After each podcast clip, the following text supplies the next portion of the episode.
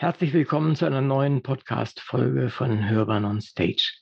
Ich bin Uwe Kulnig und mein Gast bei Literaturradio Hörbahn ist Wolfgang Penwieser. In dieser Sendung geht es um seinen Roman Jeder Mensch ist eine Insel. Ich möchte mit ihm über sein Buch, dessen Inhalt, den Zusammenhang mit der Psychiatrie und die Besonderheit der Art Brüt sprechen. Was hat es mit seinem Buch und seinem Protagonisten und uns als Lesern zu tun?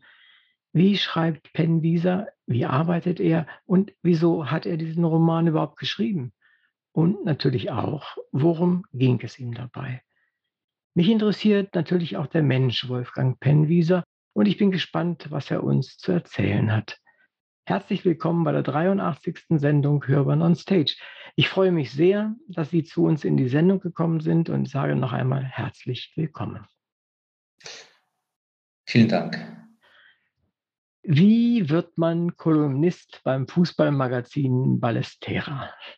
Gute Frage. Ähm, ich habe mir selber den Unterschenkel gebrochen beim Fußballspielen. Ach, und, und das Fußballmagazin war drei Ausgaben alt und es wurde so produziert, indem die Herausgeber es auf der Uni äh, kopiert haben. Und ja, wir sind beieinander gestanden und dann hat mich einer der drei Herausgeber gefragt, ob ich nicht über den Unterschenkelbruch äh, schreiben möchte. Mhm. Und, und dann hat ja, dann ist die Kolumne äh, gleich mit Dr. Penwiesers Notfallambulanz äh, betitelt worden, obgleich ich, obgleich ich noch Medizinstudent war. Ach, und, so, ja, so lange machen Sie das schon? Ja, ja.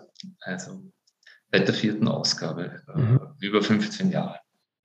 Ähm, Sie sind Vizepräsident der Österreichischen Gesellschaft für Sport, Psychiatrie und Psychotherapie. Hätten Sie nicht mal Lust auf die psychische Betreuung des FC Bayern oder Red Bull Salzburg? Ah ja, von FC Bayern äh, sehr wohl, von Red Bull Salzburg nicht, weil ich äh, Rapid-Fan bin. Ah, okay. Und ja, äh, und das äh, widerspricht sich. Verstehe ich. Aber das wäre das nicht mal eine tolle Herausforderung? Haben die sowas überhaupt? Wissen Sie das? Ähm, ja, ich äh, habe tatsächlich eine Herbstsaison äh, den SK Rapid, die äh, erste Mannschaft, therapeutisch begleitet. Aha. Äh, ich habe die, diese Erfahrung gemacht. Ja. Weil Sie sagen nur eine Saison? Ja, es hat Spaß gemacht und es war auch in gewisser Weise desillusionierend, ja, weil die Vorbilder und der, der kindliche das kindliche Anhimmeln und Phantom äh, wurden da auf den Boden der Realität gebracht, was eine wichtige Korrektur war, aber mich äh, als Fan zurückgeworfen hat. Wie war die Suche nach einem Verlag für dieses Buch? Wie, Sie hatten ja vorher schon ein Buch in dem gleichen Verlag veröffentlicht. War das ein Folgeding oder mussten Sie wieder auf die Suche gehen nach einem Verlag? Nein, ähm, ich habe eine Kolumnensammlung von den Ballesterer Kolumnen 2008 bei dem Verlag äh, herausgebracht. 2016 kam mein Debütroman Ich und Vater mhm. und der Verlag hat eine Tradition der Autorentreue. Ah, okay. Und es war irrsinnig leicht, den Verlagschef Benedikt Vögel von diesem Buch äh, zu überzeugen. Tatsächlich war es ein Treffen von einer Stunde. Äh, wir haben 55 Minuten über gemeinsame Bekannte gelästert und fünf Minuten haben wir das Buch besprochen und dann war es durch. Und ähm, dem Verlag habe ich auf gute österreichische Art über Freundelwirtschaft äh, gefunden. In Ihrem Buch geht es um Wallner. Ich sage extra nicht Herr Wallner, sondern einfach Wallner. Er heißt auch nur Wallner, genau wie fast alle anderen Personen in Ihrem Buch auch nur Nachnamen haben. Wollten Sie uns, beziehungsweise den Lesern, damit wirklich eine Botschaft senden? Eigentlich nicht. Ich habe gefunden, dass er äh, hört sich gut an. Vornamen benutzt man ja öfter mal nur von Menschen, die einem näher stehen, dass da was ist. Eher nicht, eher zufällig. Die Irmtraut Wallner, seine Mutter, hat einen Vornamen und die äh, Natascha hat einen Vornamen. Ja. Und das ist tatsächlich so, dass die Menschen ihm näher stehen als andere. Sie haben diese, die Erzählform der abwechselnden Zeiten gewählt und dann auch deutlich dargestellt. Wie, wie, wie haben Sie das gemacht? Ich glaube, ich habe keine, äh, ich bin keiner Methode äh, gefolgt. Für mich war es klar, die Gegenwartsebene spielt sich innerhalb von diesen sechs bis acht Stunden ab und ja. in dieser Gegenwartsebene soll die Geschichte erzählt werden vom Wallner, wie es dazu gekommen ist. Diese Verschränkungen folgen keinen, keinem Muster, beziehungsweise ich hätte kein Muster erkennen können. Ich habe einfach das Buch gelesen, ich habe es auch gerne gelesen und es ist ja jetzt kein Riesenwerk, dass man da äh, Wochen braucht, sondern ich habe es recht zügig durchgelesen. Das hat mir gut gefallen. Äh, aber es ist mir nicht so aufgefallen. Es war, ich fand es schön übrigens, dass es tatsächlich auch kursiv gekennzeichnet ist, dass man immer weiß, wo man ist. Das ist der gute Wallner ist ja nun ein sehr schillernder Held sozusagen. Vielleicht sind Sie so nett und erklären uns, woran er leidet. Insbesondere, was ist paranoide Schizophrenie? Das weiß sicherlich nicht jeder unserer Hörer. Mhm. Also das war zentrales Motiv meines äh, Schreibens und meiner Herangehensweise an das Buch, dass es dass der Leser hinterher ein bisschen gescheiter ist äh, als davor und dass er eine Ahnung bekommt, was paranoide Schizophrenie heißt und wie sich die äh, entwickeln kann. Und mir war es wichtig, eine typische Leidensgeschichte oder eine typische Krankengeschichte zu erzählen. Und die Figur äh, dazu ist Wallner. Es wird in Medien, im Fernsehen so vieles über paranoide Schizophrenie erzählt, was nichts mit der Erkrankung zu tun hat und auch nicht äh, äh das ausdrückt, das Leiden oder äh, die Kompetenzen äh, von den Patienten äh, wiedergeben. Und das, das war das zentrale Motiv äh, dieses Romans. Und Wallner äh, ist angelehnt an den August Waller, der ein berühmter äh, Künstler ist und war. Also er ist 2001 gestorben und äh, meine Figur Wallner ist angelehnt an diesen August Waller und es ist keine Biografie, aber es beinhaltet Geschichten von der Biografie von dem August Waller. Es ist ja etwas für uns nicht, nicht Selbstverständliches, ein solches Buch zu lesen, das sich mit paranoider Schizophrenie beschäftigt. Es gibt ja immer noch diese, ja, die Sorge da vor solchen äh, Erkrankungen, dass schwer umgehen können damit und niemand sieht, wir leiden. Ist es immer noch so, dass mit diesen Krankheiten, die in Ihren Bereich fallen, die Nicht-Betroffenen praktisch nicht damit umgehen können? Also es können Gott sei Dank ähm, viele Leute und vor allem die Angehörigen äh, damit umgehen, beziehungsweise sie lernen äh, damit umzugehen, weil sie ja äh, den Menschen mit der Erkrankung äh, kennenlernen und sie darauf äh, gezwungenermaßen Acht geben müssen. Ich tue mir schwer, so diese psychiatrischen Erkrankungen so als als eines zu besprechen, weil die paranoide Schizophrenie äh, unterscheidet sich im Verlauf und im Schweregrad, äh, zum Beispiel von einer Spinnenphobie, äh, was beides äh, psychiatrische Erkrankungen sind. Mhm. Sie haben nach dem, dem Umgang gefragt. Früher war das ja nun noch, glaube ich, viel schlimmer, wie ich vermute mal. Heutzutage sind diese Erkrankungen wahrscheinlich ja, ich will nicht sagen gesellschaftsfähig, das ist vielleicht der blödeste Ausdruck, aber sie sind nicht mehr so ein ja, so ein, ein Ausdruck äh, von, von Missachtung, von verstecken müssen und so weiter. Das, das ist äh, bestimmt so und da hat sich die letzten Jahre auch einiges getan, wenn ich nur an die äh, Reha-Landschaft in Österreich denke. Früher gab es ähm, äh, viele Reha-Einrichtungen für äh, orthopädische Beschwerden. Heute schießt eine Reha-Einrichtung für nach der anderen für psychische Gesundheit äh, heraus. Da die das Beschwerdebild ist äh, wahrscheinlich das gleiche. Überlastung. Und früher hat man es halt äh, somatisiert, damit man in den Genuss einer Rehab äh, gekommen ist. Und heute kann man das äh, beim, beim, Namen nennen. Und es gibt äh, mit dem Burnout-Begriff ja ein, einen guten Namen, hinter dem äh, sich ähm, viele Leute, die in so eine Überlastungssituation gekommen sind, wiedererkennen. Aber es gibt einen zweiten Trend und zwar äh, ist es ähm, eine Psychiatrisierung von äh, Problemen oder äh, Schwierigkeiten. Und das ist eine Tendenz, auf die man auch Acht geben muss. Nicht jedes nicht jedes Problem oder äh, nicht jede äh, Lebensherausforderung ist gleich eine äh, psychiatrische Erkrankung oder bedarf einer psychiatrischen Hilfe. Und da, da gilt es äh, zu unterscheiden. Ich nenne äh, ein Beispiel und zwar der Begriff Traumatisierung. Ja. Viele Leute sagen, ich bin traumatisiert, weil sie ein alltägliches äh, ja, in der objektiven, äh, in der subjektiven Einschätzung schwerwiegendes äh, äh, Problem zu bewältigen hatte, hatten.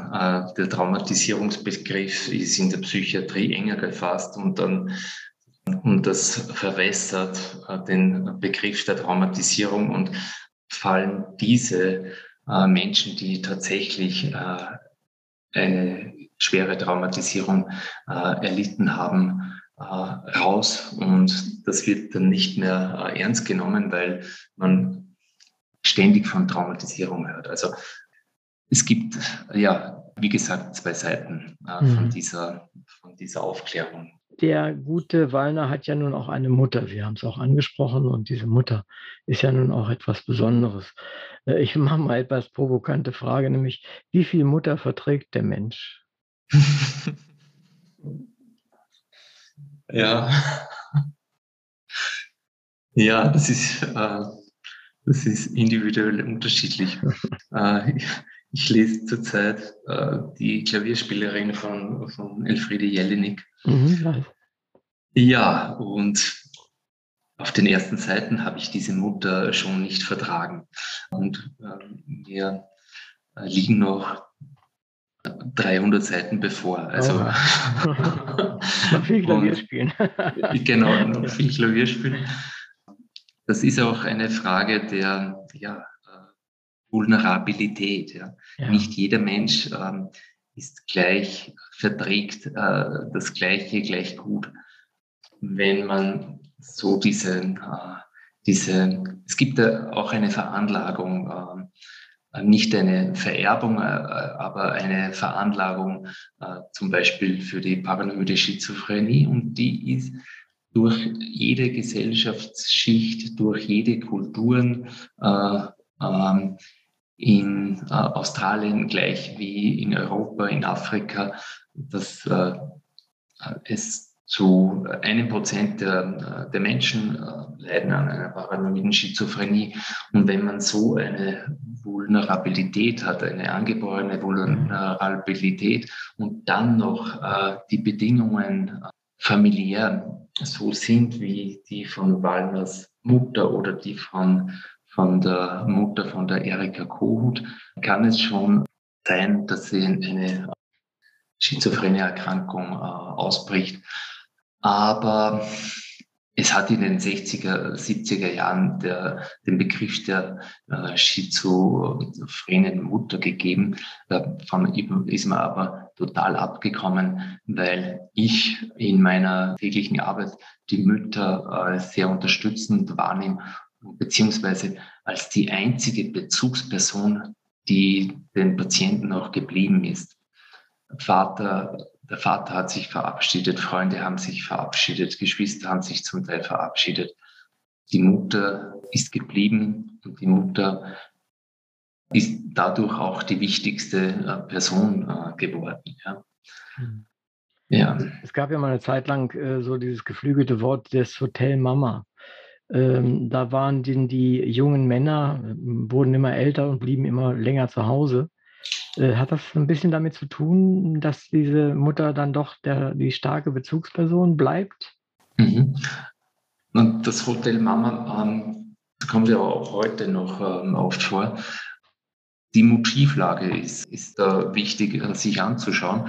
Äh, will die Mama, dass der äh, Sohn nicht auszieht oder will der Sohn nicht ausziehen aus Bequemlichkeit? Und ich kenne viele Familien, wo, wo es genau so ist, dass der Sohn vor, vor diesen Computerspielen äh, EHT konsumierend den Alltag äh, fristet und ja, keine Notwendigkeit sieht, die Mutter äh, zu verlassen. Ja.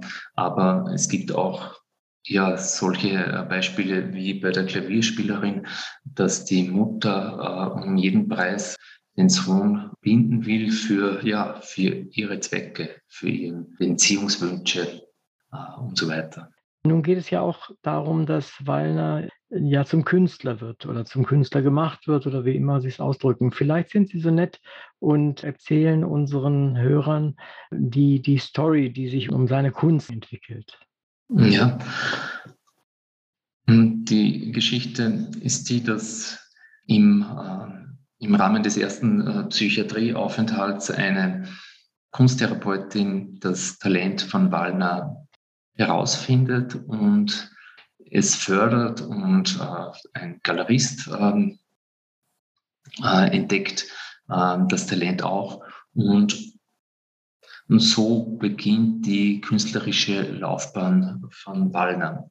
Unter den Patienten mit einer psychischen Erkrankung gibt es wie in der Normalbevölkerung auch kunsttalentierte äh, Menschen und deren Kunst bezeichnet man zusammengefasst als, als äh, Art Brut.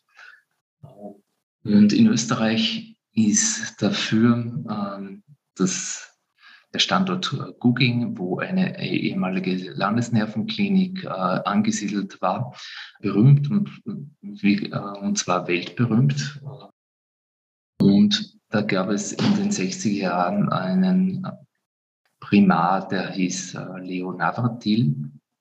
Der hat mit allen Patienten einen Zeichentest äh, durchgeführt. Das war im Postkartenformat und jeder, äh, jeder Mensch, der äh, auf der Psychiatrie in Googling aufgenommen war, musste am ersten Tag so eine Postkarte bemalen und daran erkannte er das künstlerische Talent äh, oder das künstlerische Nicht-Talent. Und so kam es zu einer Entwicklung und äh, um Navratil äh, sammelte sich äh, eine Gruppe mit äh, ausschließlich, ausschließlich äh, männlichen Künstlern und Johann Feilacher hat es fortgeführt und führt das ähm, äh, seit Jahrzehnten und darum entwickelte sich eine vollbetreute Wohngemeinschaft, das ist das Haus der Künstler, äh, eine Galerie und, eine, äh, und ein sehr schönes Museum.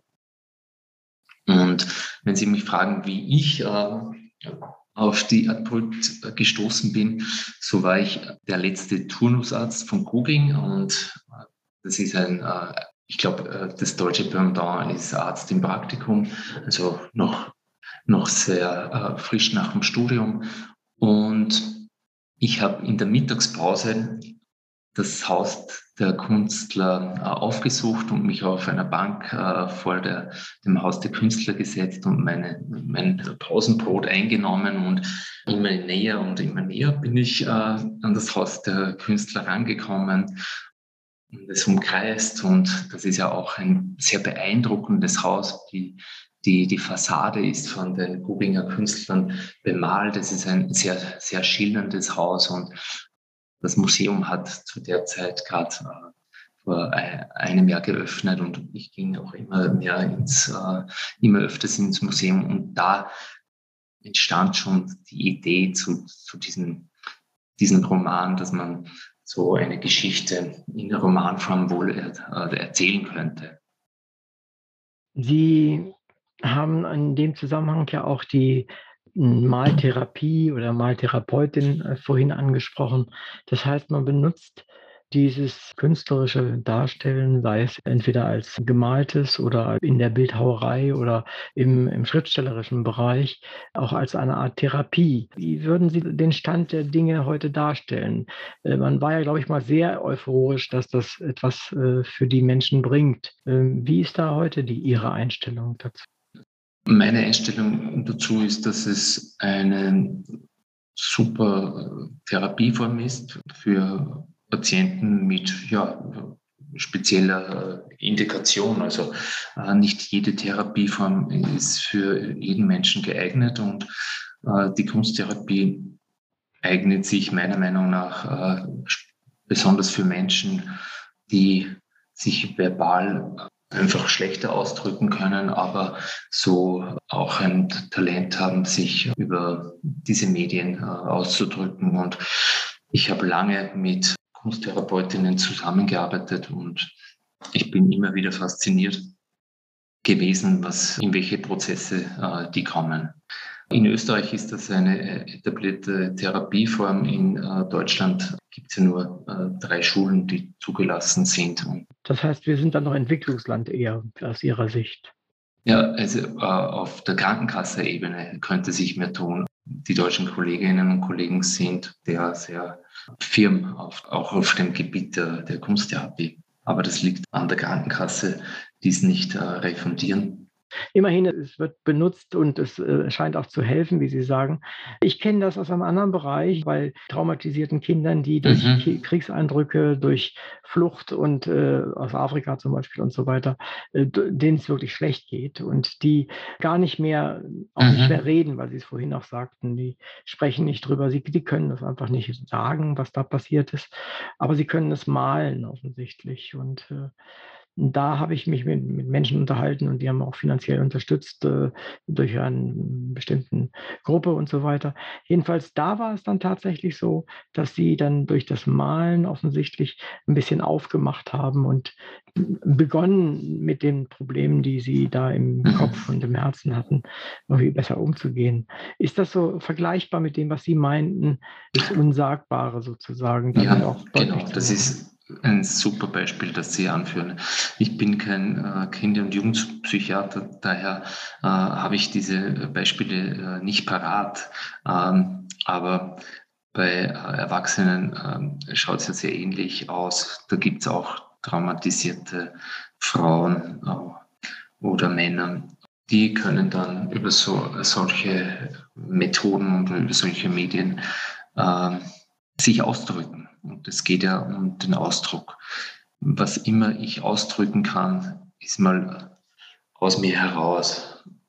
Und wenn ich mhm. keine Sprache dazu finde, kann ich vielleicht Bilder dazu finden oder vielleicht Töne. Und da sind wir schon bei der Musiktherapie. Und diese Delfintherapie und, und, überhaupt Therapie mit Tieren für alle möglichen äh, Erkrankungen. Es war ein großer Hype darum, gerade mit dieser Delfintherapie. Ich weiß nicht, ob Sie damit vertraut sind. Jedenfalls hat sich das wohl also relativ schnell relativiert oder bin ich da irgendwie schlecht informiert? Ich bin überhaupt nicht mit tiergestützter Therapie vertraut. Ich kenne Fallbeispiele, die sehr äh, zufrieden waren oder die immer gesagt haben, es sei sehr wirksam gewesen. Aber ich bin damit überhaupt nicht vertraut, leider. Aber kommen wir vielleicht zurück zu Wallner. Ja, ist das für ihn, was er da malt oder wie er malt oder also diese ganze, dieser ganze Bereich, bringt das was bei ihm oder bringt das nur Verwirrung? Gute Frage. es bringt ihm äh, was, weil es, ist, äh, weil es ihn beruhigt. Wenn er die Mülltonne bemalt, in der er einen Gnom oder einen Geist wähnt, äh, dann valnarisiert er die Mülltonne und äh, nimmt ihr damit das, das Schreckliche und Bedrohliche. Das ist eine Funktion, die das Malen bei ihm hat. Und das Malen ist, ist Beruhigungsmittel. Und das Malen ist auch ein Ausdruck und er baut ja so ein komplexes Universum äh, um ihn herum auf und mit auch Schriften und Symbolen, ja, wie man es auch vom August Waller äh, kennt. Ja, das, das Malen hilft ihm auch zum Ausdruck seiner, seiner wahren Welt und äh, als Mensch und als Psychiater auch äh, kann ich mir äh, nicht vorstellen oder im, in den vielen Jahren, in denen ich mit äh, solchen Menschen arbeite, ähm, kann ich mir nicht vorstellen, was da eigentlich los ist. Und indem man das malt, bekommt man ein bisschen eine Ahnung, was sich in seinem Gehirn äh, abspielen könnte. Und das ist ja auch das, das Faszinierende an der Art Brüt. Äh, man bekommt als Betrachter eine Ahnung, wie es äh, in dem Geist äh, eines äh, solchen Menschen ausschaut. Und das ist äh, ja faszinierend. Ich glaube, es ist ein Zitat aus Ihrem Buch. Auch wenn das Malen gegen die Verrücktheit half, war das Malen immer auch ein Zeichen seiner Verrücktheit. Äh, ist das so ein Grunddilemma, das Sie da immer, das Sie in solchen Fällen sehen? Mhm. Mhm. Ja, da haben Sie recht. Da steckt, steckt ein, ein Dilemma drinnen. Ja. Wir können ja immer mhm. nur in unseren eigenen Kopf gucken. Und ist das nicht in Ihrem Beruf besonders wichtig und schwierig? Ich nenne es mal Empathie. Mhm. Also ohne Empathie kann man ähm, meinen Beruf äh, nicht ausüben. Also das ist das, äh, das zentrale Instrument äh, meines Berufes. Und zurückzukommen auf den Satz ähm, Zeichen der Verrücktheit und ja. Beruhigung. Mein Protagonist ähm, durchlebt äh, einen Wechsel der Betrachtungsweise der Umwelt. Ja.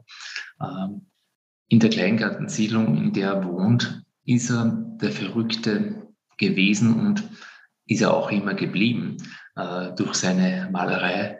Aber in der Kunstwelt äh, wurde er ein Star und letztlich weltberühmt. Darin steckt eine Perspe ein Perspektivenwechsel äh, und dass es einfach immer darauf ankommt, wie, diese, äh, wie man auf Dinge, wie man auf Menschen, wie man auf künstlerischen Ausdruck, wie man das betrachtet und vor allem, wie man, wie man es bewertet. Äh, dass Wallner ein Star wird, hängt mit einer Bewertung zusammen. Menschen sagen, okay, das ist Kunst, das ist äh, herausragend. Und die Kleingartennachbarn sagen, das ist Schmiererei, das ist Belästigung. Äh, und diesen Perspektivenwechsel können wir im Kleinen äh, auch bei uns vollziehen und auch die, die Gesellschaft im Großen. Der Perspektivenwechsel ist eine unglaubliche Chance, aus, aus Problemen auch herauszukommen. Was sehen psychisch Kranke in ihren eigenen Werken, wenn sie sich damit mal auseinandersetzen und nicht nur hinmalen und dann sozusagen vergessen. Haben Sie eine Idee? So eine, eine, eine ähm, Betrachtungsweise höhere Ordnung, äh, meinen Sie? Es ist ja eine Sache, sich etwas von der Seele zu malen und dann das nächste Blatt zu nehmen. Und das andere ist, wenn man ihnen ihre eigenen Werke nochmal zeigt, äh, nächsten Tag oder wann auch immer, ist dann passiert irgendwas oder ist das einfach uninteressant? Das weiß ich nicht aus äh, nächster Nähe, weil ich nie mit Artbrut-Künstlern gearbeitet habe. Äh, aber ich weiß zumindest, dass viele von ihnen sehr, sehr stolz äh, sind auf ihre Arbeiten und den Ruhm oder der Begeisterung von anderen Menschen. Als ich äh, einmal vor Jahren in Google war, ist mir ein Artbrustkünstler entgegengekommen und der hat gesagt, ich bin der Karl Wandal, ich bin weltberühmt. Und das hat er mit so einem, mit so einem Stolz äh, ja, gesagt. Und ja, ja, das ist vielleicht also den Status erkennen sie schon und, und dass genau. dann etwas passiert. Ja, das ist, denke ich, ja schön. Naja, Anerkennung, denke mhm. ich das wollen wir ja letztendlich irgendwie alle. Und äh, wenn man noch sein Ich irgendwie halbwegs beieinander hat, nenne ich es mal etwas flapsig, dann möchten diese Menschen das auch haben. Es gibt auch Phasen der, der, der Erkrankung. Es, ist, es ist ja nicht immer gleich. Sie setzen sich auseinander mit äh, solchen Patienten. Wissen Sie ungefähr, wovon die Menschen reden? Oder gibt es auch Fälle, wo Sie sagen, ich weiß überhaupt gar nicht, was, was mit ihm los ist? Ähm, ich komme nicht oft mit, äh, inhaltlich. Ich versuche zu begleiten und, und ja, irgendwie durch ja, Haltung, durch Beziehung vor allem, was zu, was zu lindern. Ja? Also es kommt bei, äh, bei dieser äh, Erkrankungsbild vor allem um, auf die Beziehung an zwischen äh, Behandler und zwischen äh, Patienten. Wenn, wenn das gelingt, dass man eine stabile Beziehung schafft, äh, ist schon viel gelungen, weil dann, und dann lässt sich auch über, äh, ja, über Medikation sprechen, dann lässt sich auch über äh, notwendige sozialpsychiatrische Behandlungen sprechen, ja, wie äh, Betreuung, Heimhilfe, betreute Wohngemeinschaft, äh, äh, vielleicht auch äh, über Arbeitswiedereingliederung und so weiter. Und die Basis ist die Beziehung. Ja. Und, ähm, der, das inhaltliche Verständnis, puh, na, da, da, da tue ich mir schwer. ja. Wie sprechen Sie mit Ihren Patienten? Ich meine, Sie haben einen äh, ja, relativ lockeren Ton, zwar ernsthaft durchaus, wie ich finde, aber machen Sie das mit Ihren Patienten ähnlich oder wie gehen Sie da vor? Ja, also der lockere Ton ist mir eigen, ähm, darf äh, nicht äh, verletzend werden oder soll nicht verletzend werden und soll auch durch den lockeren Ton nicht ähm, nicht den Anschein erwecken, dass man die Dinge nicht ernst nimmt. Und das ja, das ist wichtig, dann auch in eine andere äh, Schublade greifen zu können. Ja. Und das, ja. Mir scheint der gute Herr Wallner eine, vielleicht doch Herr Wallner, eine Synthese aus vielen Menschen, äh, die Sie in Ihrer Tätigkeit getroffen haben. Wie nah geht es Ihnen mit den Patienten? Ist es immer leicht, Distanz zu halten oder sind Sie manchmal wie der mhm. Arzt in Ihrem Buch? Ja, der, der Arzt setzt sich ja sehr, sehr für seine Patienten ein und ja, fährt, äh, fährt die Patienten mit dem, seinem Auto ins Krankenhaus und so weiter. Das mache ich nicht. Wie geht's mir? Also ich glaube, es ist wichtig, dass es einen, dass ein Behandler gut auf sich selber achtet, damit er auch helfen kann. Äh, Im Buch Samuel Sheen, glaube ich, spricht man es aus, uh, The House of God, kommt ein Zitat vor, bevor du zu einem Notfall kommst und uh, den Puls des Patienten fühlst, fühl deinen eigenen Puls. Und das ist so sinnbildhaft, weil ich muss mich selber gut fühlen und selber uh, stabil bei mir sein, dass ich Stabilität für den anderen geben kann. Und das ist die Maxime meiner Arbeit. Der Kleingartenverein. Da denke ich mal, sind Österreich und äh, Deutschland auf einer Höhe. Ist das etwas, womit Sie sagen, das ist einfach ein Kleingartenverein, den Sie abbilden, oder soll das ein wenig sein, die, wie die Menschen, die den psychotischen Eigenschaften ihrer Mitmenschen gegenüberstehen, so hilflos und so gaffend? Um, ähm, mit dem Kleingartenverein ist es ähm, auf die Spitze getrieben und äh, August Waller lebte tatsächlich in so einer Kleingartensiedlung und daher hat sich äh, das angeboten, das auch in einer, einer Kleingartensiedlung äh, spielen zu lassen. Wenn Sie sich etwas wünschen könnten, das auf jeden Fall in Erfüllung ginge, was wäre das? Die Gesundheit meiner Kinder. Liebe Hörerinnen und Hörer, danke, dass Sie wieder dabei waren. In der 83. Sendung war Wolfgang Penwieser mein Gast. Es ging um den Roman Jeder Mensch ist eine Insel. Es ist ein besonderer Roman über einen besonderen Menschen mit besonderen Problemen und ebenso besonderen Talenten in einer ihn kaum akzeptierenden und nicht verstehenden Umgebung.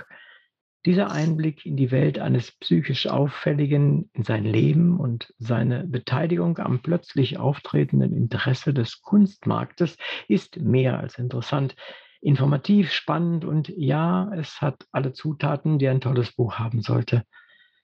Man muss zum Bus, muss aufhören zu lesen und kann doch nicht. Sowohl der Inhalt als auch die Schreibe des Autors fesseln einen zu sehr. Verdammt, dann nehme ich eben den nächsten Bus, ist die Konsequenz also weiterlesen. Ich bin Uwe Kulnig vom Literaturradio Hörbahn und sage vielen Dank, dass wir heute so viel über Ihr Buch, Ihren Beruf und Ihr Schreiben erfahren haben.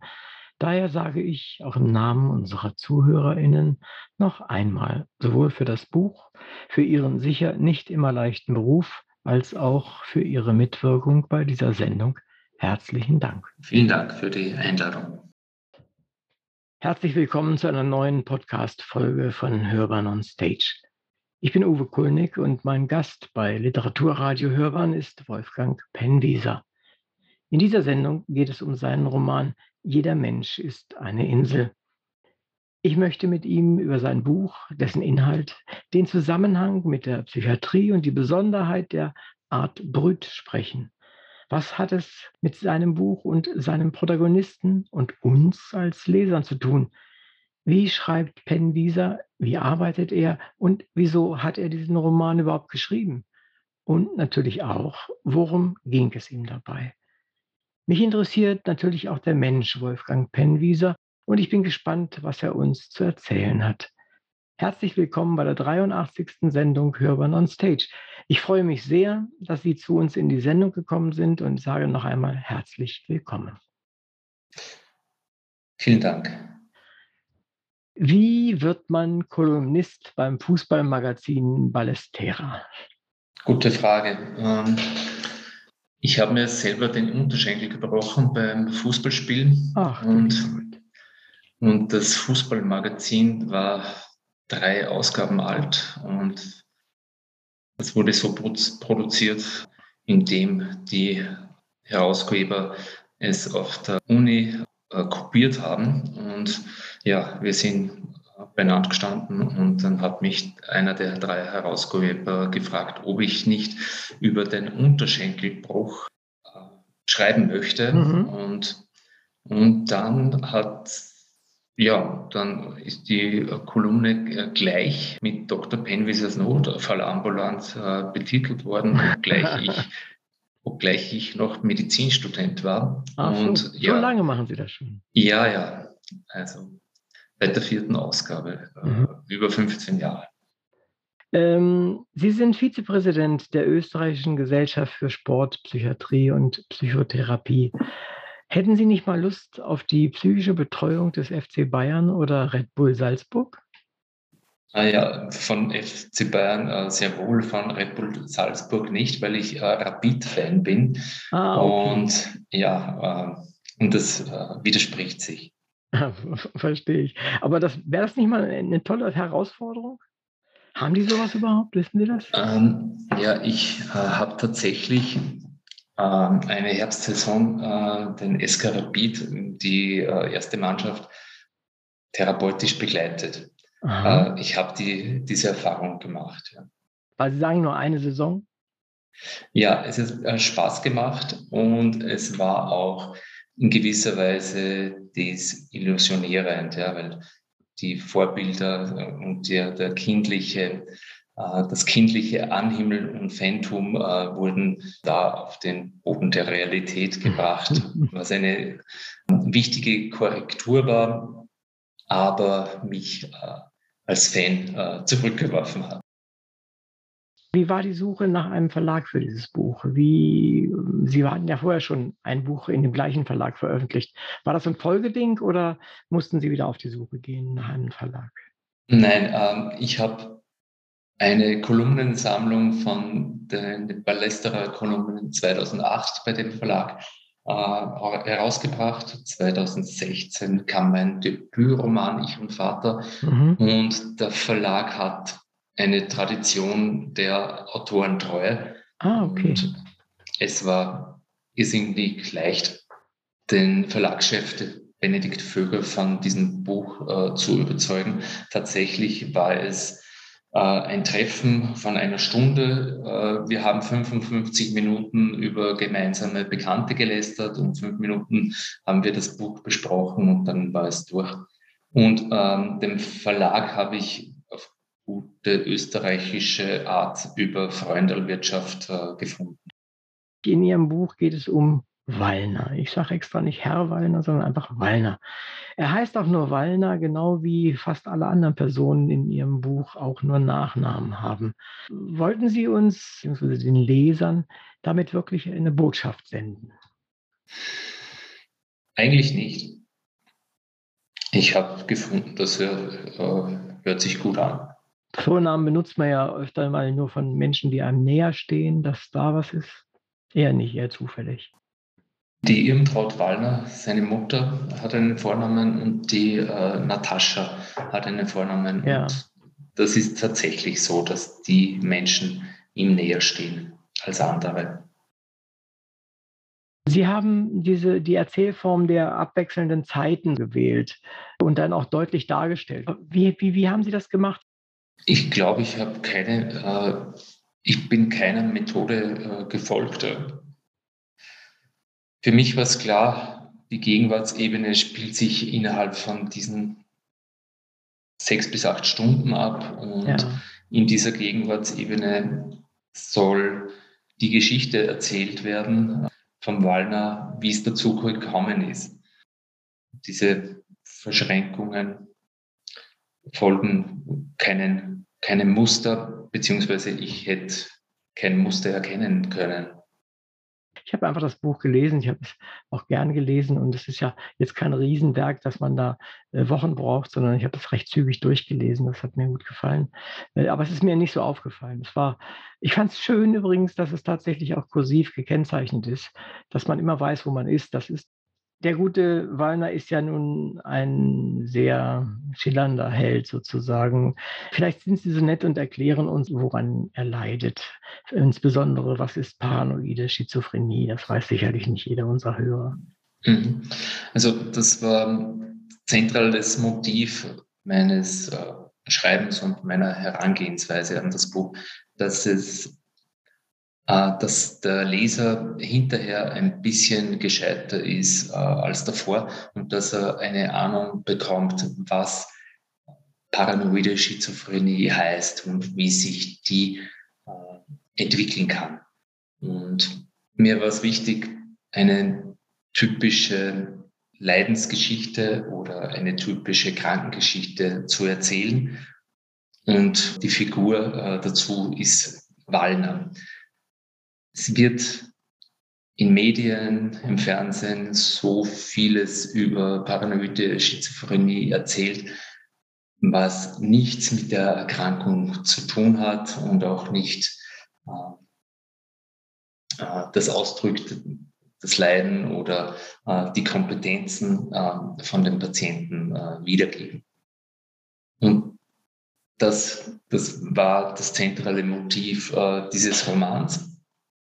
Und Wallner äh, ist angelehnt an den August Waller, der ein berühmter Künstler ist und war.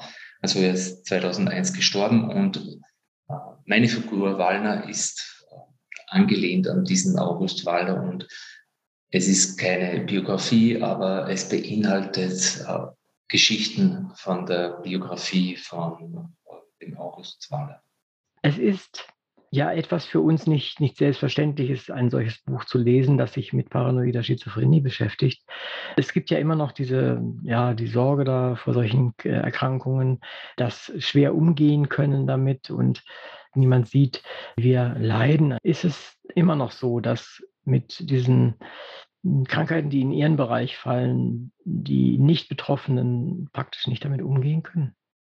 Also es können Gott sei Dank ähm, viele Leute und vor allem die Angehörigen äh, damit umgehen, beziehungsweise sie lernen äh, damit umzugehen, weil sie ja äh, den Menschen mit der Erkrankung äh, kennenlernen und sie darauf gezwungenermaßen Acht geben müssen.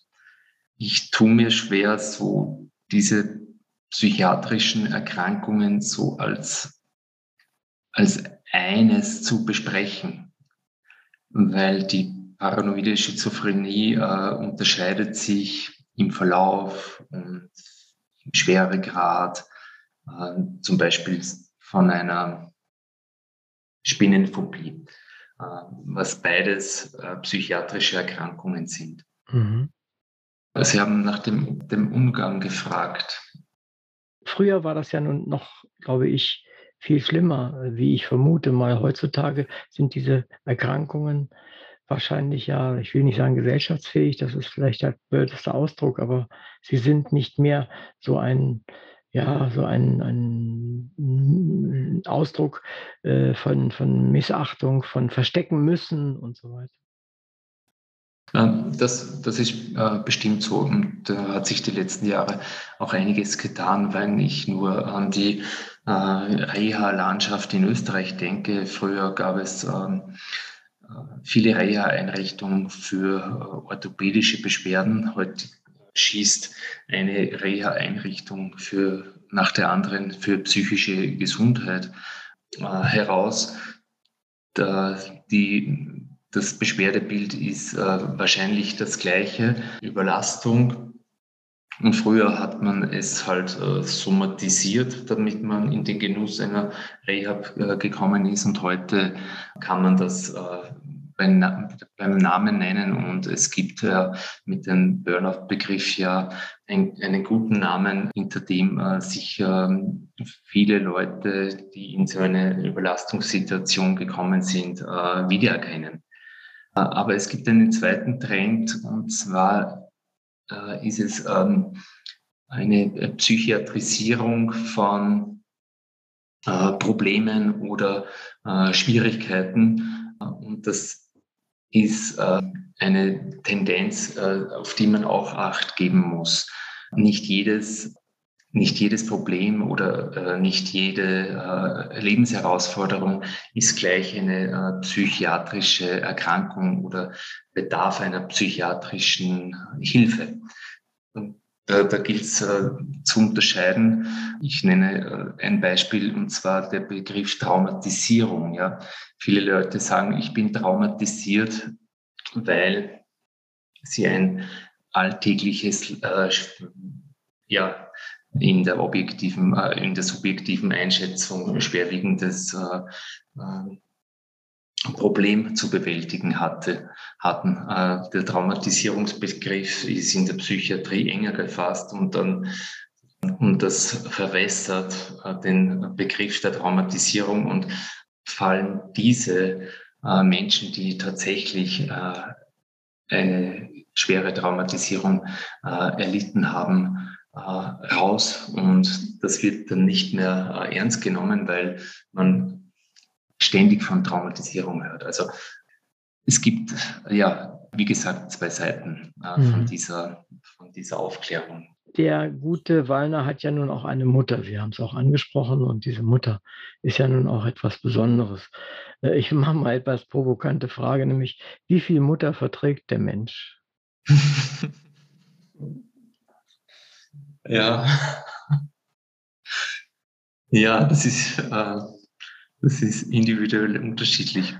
äh, ich, ich, lese zurzeit äh, die Klavierspielerin von, von Elfriede Jelinek. Mhm, ja, und auf den ersten Seiten habe ich diese Mutter schon nicht vertragen. Und äh, mir äh, liegen noch 300 Seiten bevor. Also oh. viel Klavier spielen. genau, noch viel Klavier spielen. Das ist auch eine Frage der ja, äh, Vulnerabilität. Ja. ja. Nicht jeder Mensch ähm, ist gleich, verträgt äh, das Gleiche gleich gut.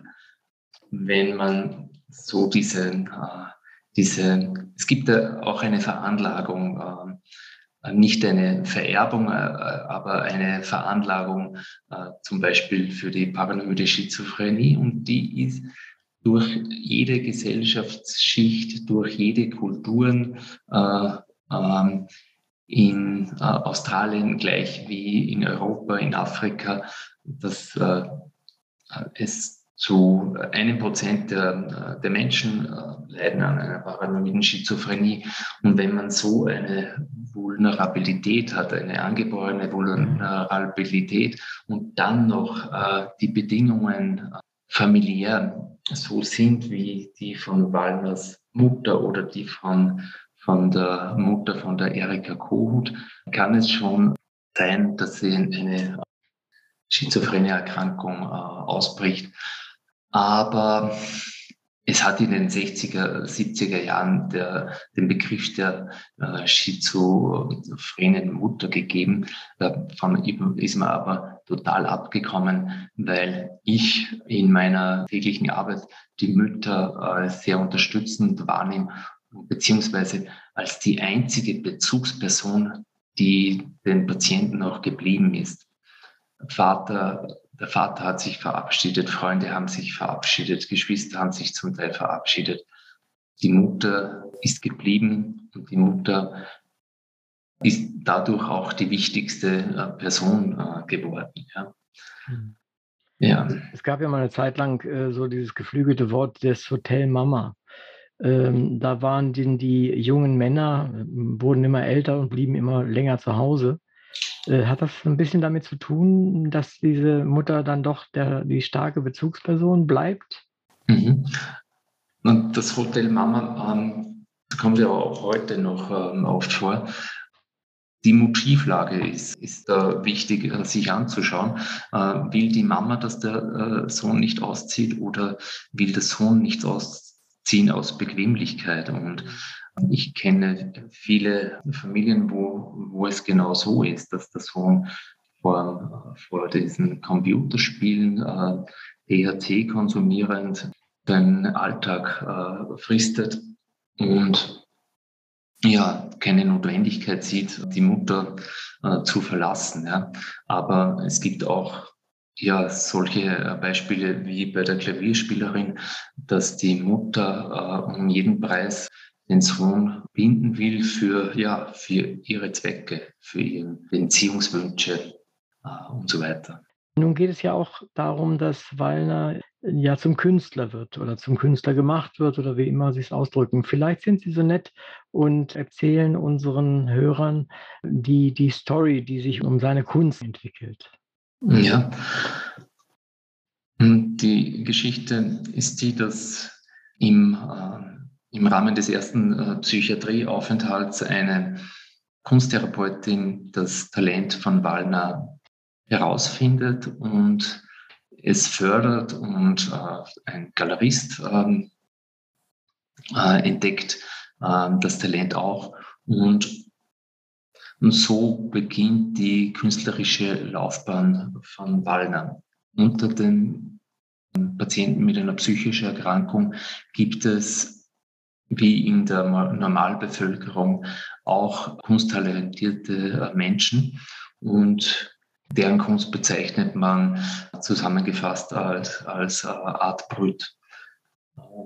Und in Österreich ist dafür ähm, das der Standort Guging, wo eine ehemalige Landesnervenklinik äh, angesiedelt war, berühmt und, äh, und zwar weltberühmt.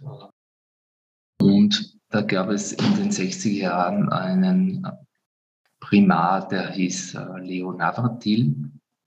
Der hat mit allen Patienten einen Zeichentest äh, durchgeführt.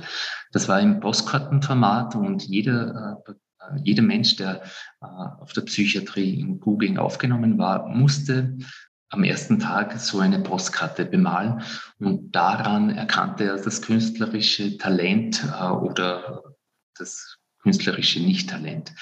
Und so kam es zu einer Entwicklung und äh, um Navatil sammelte sich äh, eine Gruppe mit äh, ausschließlich, ausschließlich äh, männlichen Künstlern und Johann Feilacher hat es äh, fortgeführt und führt das ähm, äh, seit Jahrzehnten und darum entwickelte sich eine vollbetreute Wohngemeinschaft, das ist das Haus der Künstler, äh, eine Galerie und, eine, äh, und ein sehr schönes äh, Museum.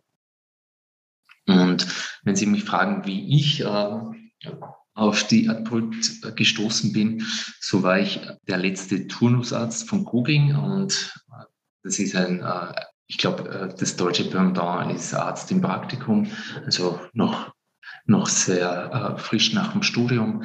Und ich habe in der Mittagspause das Haus der Künstler äh, aufgesucht und mich auf einer Bank äh, vor der, dem Haus der Künstler gesetzt und meine, mein Pausenbrot eingenommen und immer näher und immer näher bin ich äh, an das Haus der Künstler rangekommen und es umkreist und das ist ja auch ein sehr beeindruckendes Haus. Die die, die Fassade ist von den Gubinger Künstlern bemalt. Es ist ein sehr, sehr schillerndes Haus und das Museum hat zu der Zeit gerade äh, vor einem Jahr geöffnet und ich ging auch immer mehr ins, äh, immer öfters ins Museum und da entstand schon die Idee zu, zu diesem, diesem Roman, dass man so eine Geschichte in Romanform wohl äh, erzählen könnte. Sie haben in dem Zusammenhang ja auch die Maltherapie oder Maltherapeutin äh, vorhin angesprochen. Das heißt, man benutzt dieses künstlerische Darstellen, sei es entweder als gemaltes oder in der Bildhauerei oder im, im schriftstellerischen Bereich, auch als eine Art Therapie. Wie würden Sie den Stand der Dinge heute darstellen? Äh, man war ja, glaube ich, mal sehr euphorisch, dass das etwas äh, für die Menschen bringt. Ähm, wie ist da heute die Ihre Einstellung dazu? Meine Einstellung dazu ist, dass es eine super Therapieform ist für Patienten mit ja, spezieller Indikation. Also äh, nicht jede Therapieform ist für jeden Menschen geeignet und äh, die Kunsttherapie eignet sich meiner Meinung nach äh, besonders für Menschen, die sich verbal einfach schlechter ausdrücken können, aber so auch ein Talent haben, sich über diese Medien auszudrücken. Und ich habe lange mit Kunsttherapeutinnen zusammengearbeitet und ich bin immer wieder fasziniert gewesen, was in welche Prozesse äh, die kommen. In Österreich ist das eine äh, etablierte Therapieform. In äh, Deutschland gibt es ja nur äh, drei Schulen, die zugelassen sind. Das heißt, wir sind dann noch Entwicklungsland eher aus Ihrer Sicht. Ja, also auf der Krankenkasse-Ebene könnte sich mehr tun. Die deutschen Kolleginnen und Kollegen sind sehr, sehr firm, auf, auch auf dem Gebiet der, der Kunsttherapie. Aber das liegt an der Krankenkasse, die es nicht äh, refundieren. Immerhin, es wird benutzt und es äh, scheint auch zu helfen, wie Sie sagen. Ich kenne das aus einem anderen Bereich, weil traumatisierten Kindern, die durch mhm. Kriegseindrücke, durch Flucht und äh, aus Afrika zum Beispiel und so weiter, äh, denen es wirklich schlecht geht und die gar nicht mehr, auch mhm. nicht mehr reden, weil Sie es vorhin auch sagten, die sprechen nicht drüber, sie die können das einfach nicht sagen, was da passiert ist, aber sie können es malen offensichtlich und äh, da habe ich mich mit, mit, Menschen unterhalten und die haben auch finanziell unterstützt äh, durch eine bestimmten Gruppe und so weiter. Jedenfalls da war es dann tatsächlich so, dass sie dann durch das Malen offensichtlich ein bisschen aufgemacht haben und begonnen mit den Problemen, die sie da im mhm. Kopf und im Herzen hatten, irgendwie besser umzugehen. Ist das so vergleichbar mit dem, was Sie meinten, das Unsagbare sozusagen? Ja, genau. Das ist ein super Beispiel, das Sie anführen. Ich bin kein äh, Kinder- und Jugendpsychiater, daher äh, habe ich diese Beispiele äh, nicht parat. Ähm, aber bei äh, Erwachsenen ähm, schaut es ja sehr ähnlich aus. Da gibt es auch traumatisierte Frauen äh, oder Männer. Die können dann über so, solche Methoden und über solche Medien ähm, sich ausdrücken. Und es geht ja um den Ausdruck. Was immer ich ausdrücken kann, ist mal aus mir heraus. Und wenn ich mhm. keine Sprache dazu finde, kann ich vielleicht Bilder dazu finden oder vielleicht Töne. Und da sind wir schon bei der Musiktherapie. Und diese Delfintherapie und, und überhaupt Therapie mit Tieren für alle möglichen äh, Erkrankungen. Es war ein großer Hype darum, gerade mit dieser Delfintherapie. Ich weiß nicht, ob Sie damit vertraut sind. Jedenfalls hat sich das wohl also relativ schnell relativiert oder bin ich da irgendwie schlecht informiert? Ich bin überhaupt nicht mit tiergestützter Therapie vertraut. Ich kenne Fallbeispiele, die sehr äh, zufrieden waren oder die immer gesagt haben, es sei sehr wirksam gewesen. Aber ich bin damit überhaupt nicht vertraut, leider. Aber kommen wir vielleicht zurück zu Wallner. Ja, ist das für ihn, was er da malt oder wie er malt oder also diese ganze, dieser ganze Bereich, bringt das was bei ihm oder bringt das nur Verwirrung? Gute Frage. Es bringt ihm äh, was, weil es, ist, äh, weil es ihn beruhigt. Wenn er die Mülltonne bemalt, in der er einen Gnom oder einen Geist wähnt, äh, dann valnarisiert er die Mülltonne und äh, nimmt ihr damit das, das Schreckliche und Bedrohliche. Das ist eine Funktion, die das Malen bei ihm hat. Und das Malen ist, ist Beruhigungsmittel.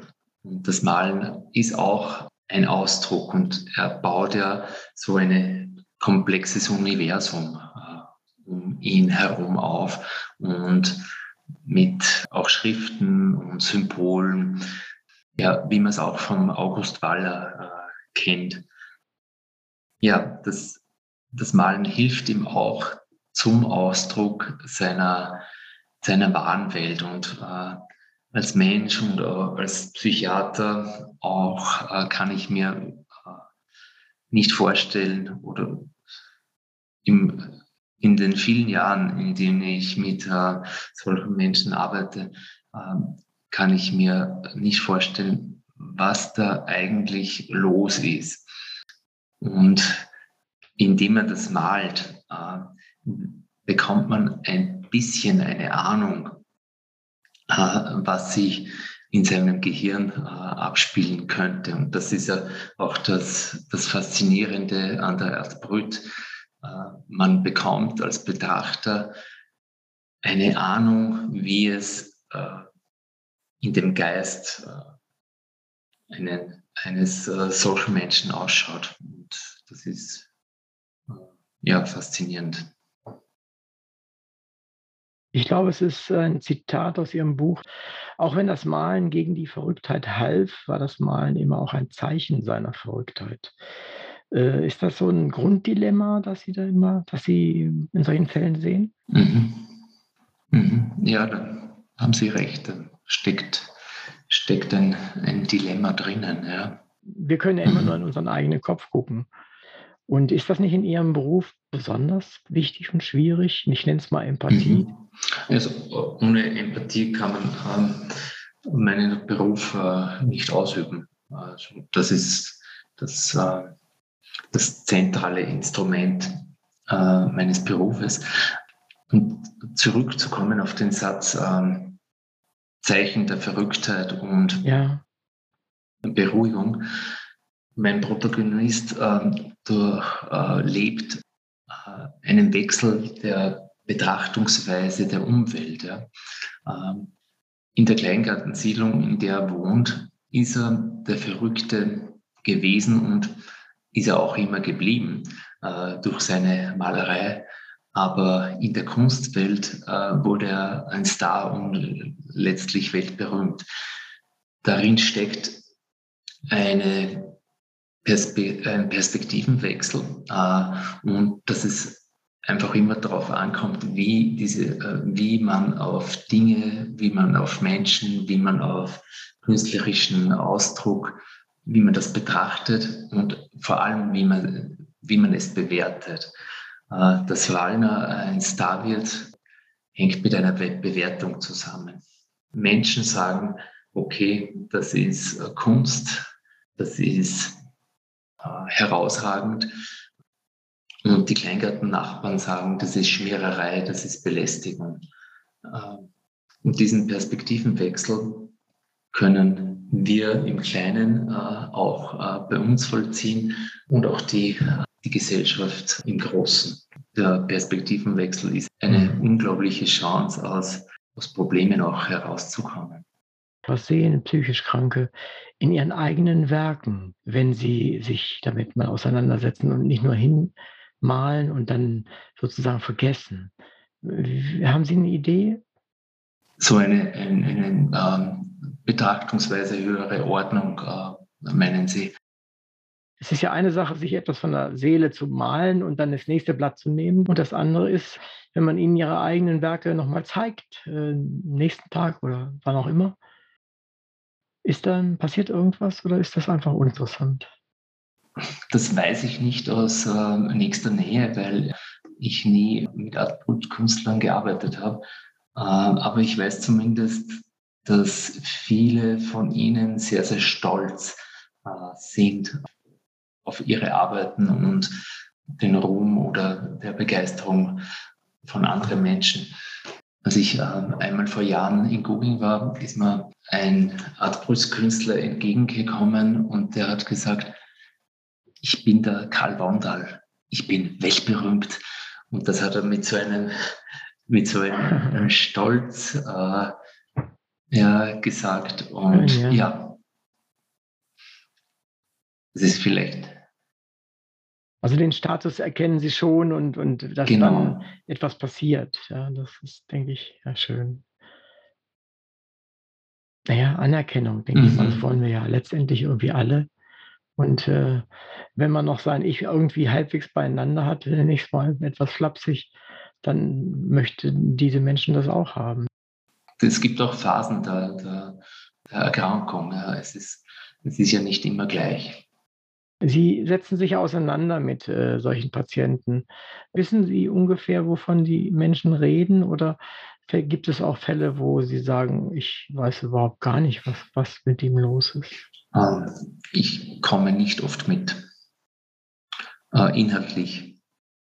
Ich versuche zu begleiten und, und ja, irgendwie durch ja, Haltung, durch Beziehung vor allem, was zu, was zu lindern. Ja, also es kommt bei, äh, bei dieser äh, Erkrankungsbild vor allem um, auf die Beziehung an zwischen äh, Behandler und zwischen äh, Patienten. Wenn, wenn das gelingt, dass man eine stabile Beziehung schafft, äh, ist schon viel gelungen, weil dann, und dann lässt sich auch über, äh, ja, über Medikation sprechen, dann lässt sich auch über äh, notwendige sozialpsychiatrische Behandlungen sprechen, ja, wie äh, Betreuung, Heimhilfe, betreute Wohngemeinschaft, äh, äh, vielleicht auch äh, über Arbeitswiedereingliederung und so weiter. Die Basis ist die Beziehung. Ja. Und, ähm, der, das inhaltliche Verständnis, puh, na, da, da, da tue ich mir schwer. ja.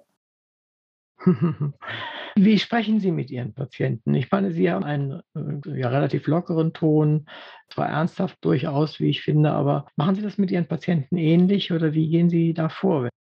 Ja, also der lockere Ton ist mir eigen, ähm, darf äh, nicht äh, verletzend äh, werden oder soll nicht verletzend werden und soll auch äh, durch den lockeren Ton nicht ähm, nicht den Anschein erwecken, dass man die Dinge nicht ernst nimmt. Äh, und das, ja, das ist wichtig, dann auch in eine andere äh, Schublade greifen zu können. Und das, ja. Mir scheint der gute Herr Wallner eine, vielleicht doch Herr Wallner, eine Synthese aus vielen Menschen, äh, die Sie in Ihrer Tätigkeit getroffen haben. Wie nah geht es Ihnen mit den Patienten? Ist es immer leicht, Distanz zu halten oder sind Sie manchmal wie der mhm. Arzt in Ihrem Buch? Ja, der, der Arzt setzt sich ja sehr, sehr für seine Patienten ein und ja, fährt, äh, fährt die Patienten mit dem, seinem Auto ins Krankenhaus und so weiter. Das mache ich nicht. Wie geht's mir? Also ich glaube, es ist wichtig, dass es einen, dass ein Behandler gut auf sich selber achtet, damit er auch helfen kann. Äh, Im Buch Samuel Sheen, glaube ich, spricht man es aus, uh, The House of God, kommt ein Zitat vor, bevor du zu einem Notfall kommst und uh, den Puls des Patienten fühlst, fühl deinen eigenen Puls. Und das ist so sinnbildhaft weil ich muss mich selber gut fühlen und selber äh, stabil bei mir sein, dass ich Stabilität für den anderen geben kann. Und das ist die Maxime meiner Arbeit. Der Kleingartenverein. Da denke ich mal, sind Österreich und äh, Deutschland auf einer Höhe. Ist das etwas, womit Sie sagen, das ist einfach ein Kleingartenverein, den Sie abbilden, oder soll das ein wenig sein, die, wie die Menschen, die den psychotischen Eigenschaften ihrer Mitmenschen gegenüberstehen, so hilflos und so gaffend. Ähm, mit dem Kleingartenverein ist es ähm, auf die Spitze getrieben und äh, August Waller lebte tatsächlich in so einer Kleingartensiedlung und daher hat sich äh, das angeboten, das auch in einer, einer Kleingartensiedlung äh, spielen zu lassen. Wenn Sie sich etwas wünschen könnten, das auf jeden Fall in Erfüllung ginge, was wäre das? Die Gesundheit meiner Kinder. Liebe Hörerinnen und Hörer, danke, dass Sie wieder dabei waren. In der 83. Sendung war Wolfgang Pennwieser mein Gast. Es ging um den Roman Jeder Mensch ist eine Insel. Es ist ein besonderer Roman über einen besonderen Menschen mit besonderen Problemen und ebenso besonderen Talenten, in einer ihn kaum akzeptierenden und nicht verstehenden Umgebung. Dieser Einblick in die Welt eines psychisch Auffälligen, in sein Leben und seine Beteiligung am plötzlich auftretenden Interesse des Kunstmarktes ist mehr als interessant, informativ, spannend und ja, es hat alle Zutaten, die ein tolles Buch haben sollte. Man muss zum Bus, muss aufhören zu lesen und kann doch nicht. Sowohl der Inhalt als auch die Schreibe des Autors fesseln einen zu sehr. Verdammt, dann nehme ich eben den nächsten Bus, ist die Konsequenz. Also weiterlesen. Ich bin Uwe Kulnig vom Literaturradio Hörbahn und sage vielen Dank, dass wir heute so viel über Ihr Buch, Ihren Beruf und Ihr Schreiben erfahren haben. Daher sage ich auch im Namen unserer Zuhörerinnen noch einmal, sowohl für das Buch, für Ihren sicher nicht immer leichten Beruf, als auch für Ihre Mitwirkung bei dieser Sendung herzlichen Dank. Vielen Dank für die Einladung.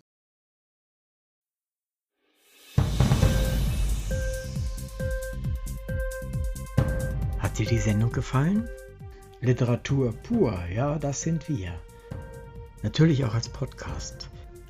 Hier kannst du unsere Podcasts hören. Anchor, Spotify, Apple Podcast, iTunes, Google Podcasts, radio.de und viele andere mehr.